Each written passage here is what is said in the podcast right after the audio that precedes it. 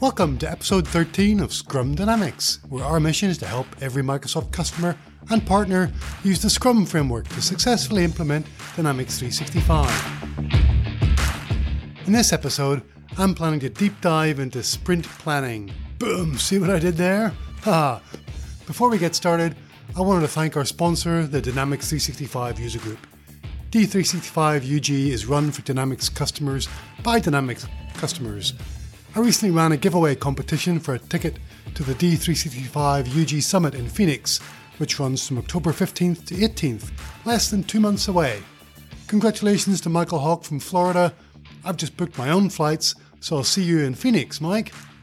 Summit is packed with over 300 sessions covering the Dynamics 365 and Power platform, as well as parties, I mean uh, networking sessions, and it's a great chance to meet independent software vendors, Microsoft program team members, and other Microsoft MVPs. I can't wait, and I hope to see you there too. Check out d365ugsummit.com before September 6th to save $200 on your registration. Okay, sprint planning. So, what is sprint planning? Sprint planning is the first Scrum event in each sprint, occupying the first few hours of the sprint itself. It's held immediately after the previous sprint's sprint retrospective. In sprint planning, we forecast what we can build this sprint and plan how we're going to build it. It involves the whole Scrum team, so that's the product owner and the development team, and it's facilitated by the Scrum Master. If the product owner has proxies or delegates, they're usually in the workshop, but I've never had other stakeholders attend sprint planning. By the end of sprint planning, you should have a clear sprint goal and a sprint backlog which Dermot and I covered in episode 12 of Scrum Dynamics. How long is sprint planning? Well, sprint planning is time boxed at up to one day if you're running a one month sprint, but we usually run shorter sprints than that. So it's six hours for a three week sprint, four hours for a two week sprint, and two hours for a one week sprint. So, what happens during sprint planning? First of all, the product owner shares the sprint goal with the development team. Ideally, there's a single goal, but often there's a couple of sprint goals. Great goals provide a theme for all the high value user stories the team should build in the sprint. An example of a sprint goal is be able to display the customer record in Unified Service Desk when there's an incoming call, or complete the reports and dashboards in Power BI, Bad goals are things like complete all the stories for this sprint, or complete these seven different epics that are all unrelated. The product owner walks through all the high value items at the top of the backlog. These should have been recently reviewed and refined by the Scrum team during storytime sessions in preceding sprints, and should have been estimated in those workshops. But now is a great time to refine any new stories or unrefined stories that didn't make it through those storytime workshops. They need to meet your team's definition of ready before the team can take them into the sprint backlog, which we also discussed in episode 12. Then the dev team forecasts the items that it can complete in the sprint. I told Dermot that I used to ask my team to commit to the sprint backlog during the sprint planning workshop, but I don't do that anymore. Instead, we forecast what we can complete and we remain open to possible changes. Well, it turns out that the word commitment was removed from a recent revision to the Scrum Guide. That's why I don't do it anymore.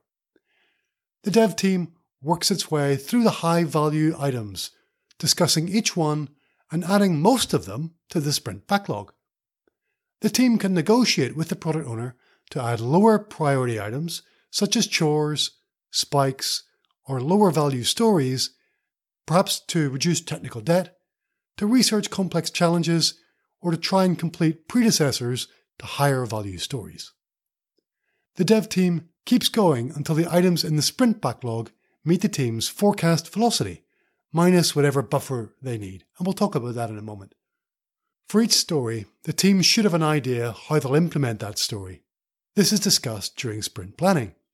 Will they need a custom workflow activity or is there a pre built one in one of the workflow tools you've installed? Will you use a role based form for a specific contact type, or just hide sections on the regular form? You don't necessarily need to stick to this design when you implement the story during the sprint, but it's a great chance for some creative ideas to come to the team at this stage. What do we need for sprint planning? Well, I usually hold sprint planning in a conference room, away from our normal working area.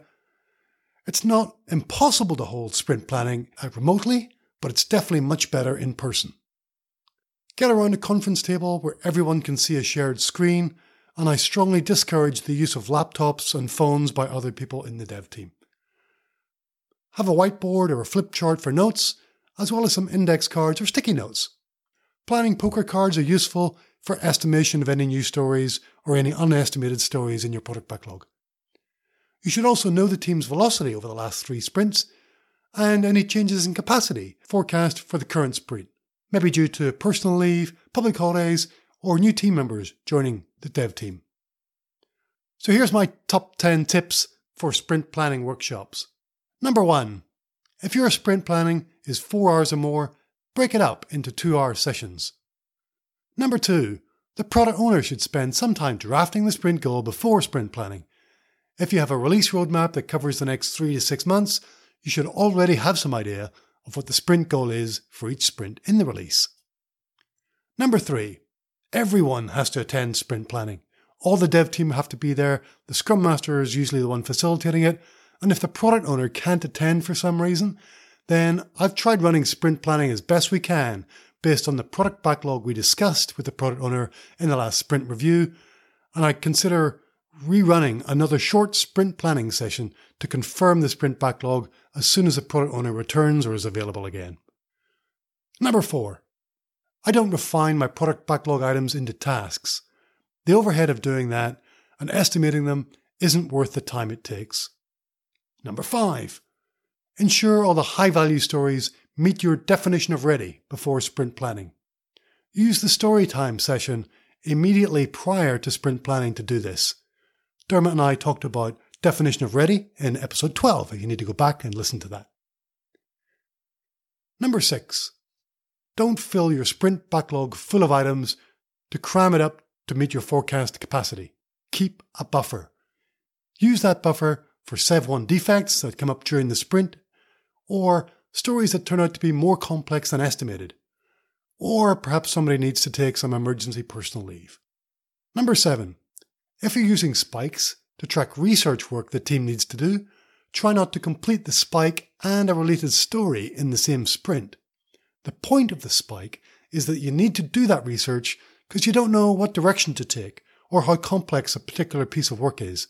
That means that the related story, by definition, doesn't meet your definition of ready until after the spike is complete. Number 8.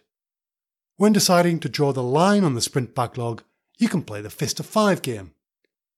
It's like paper, rock, scissors. Everyone throws out their hand at the same time. The more fingers you're holding out, the more confident you are of the team meeting its forecast and achieving the sprint goal. A fist means you've got no hope, and five fingers means we've got this. Keep adjusting the sprint backlog and playing the fist of five until everyone is throwing at least three, four, or five fingers. Number nine. It's the Scrum Master's job to modulate the dev team's forecast. Common issues in sprint planning are overconfidence by the dev team or velocity pressure from the product owner, which will usually show up as lots of unfinished items at the end of the sprint. Less common is a dev team that's coasting and forecasting less work than it could achieve. A great Scrum Master is able to spot these anti patterns during sprint planning and either call them out during sprint planning or at the next sprint retrospective. Number 10. I usually run the sprint planning in the afternoon on a Tuesday, Wednesday, or Thursday. I hold the previous sprint's sprint review and sprint retrospective in the morning and the current sprint's sprint planning after lunch. This way, all the big Scrum events are done in one day. This makes it much easier to schedule, get a room, and get all the people. And midweek days are usually have the best availability for the Scrum team and avoid many public holidays and personal leave that's most often on Mondays and Fridays. Well, I hope you enjoyed this quick session on sprint planning. Dermot and I will be back for Scrum Dynamics episode 14 in a week or so. I'll see you then. Until then, stay agile, have fun, and be fantastic. Our mission is to ensure that you can use the Scrum framework to successfully implement Dynamics 365. CRM audio listeners can get discounted access to the Introduction to Scrum for Dynamics 365 video training course by visiting crm.audio slash Scrum Dynamics. Consider it your bonus for listening all the way to the end of each of these podcast sessions. The course features over three hours of video content covering the Scrum theory, roles, events, and deliverables. There are case study videos where I share lessons learned from applying Scrum to my Dynamics 365 projects. And there are quizzes to test your learning and a practice exam to help you prepare for the scrum.org Professional Scrum Master Level 1 exam.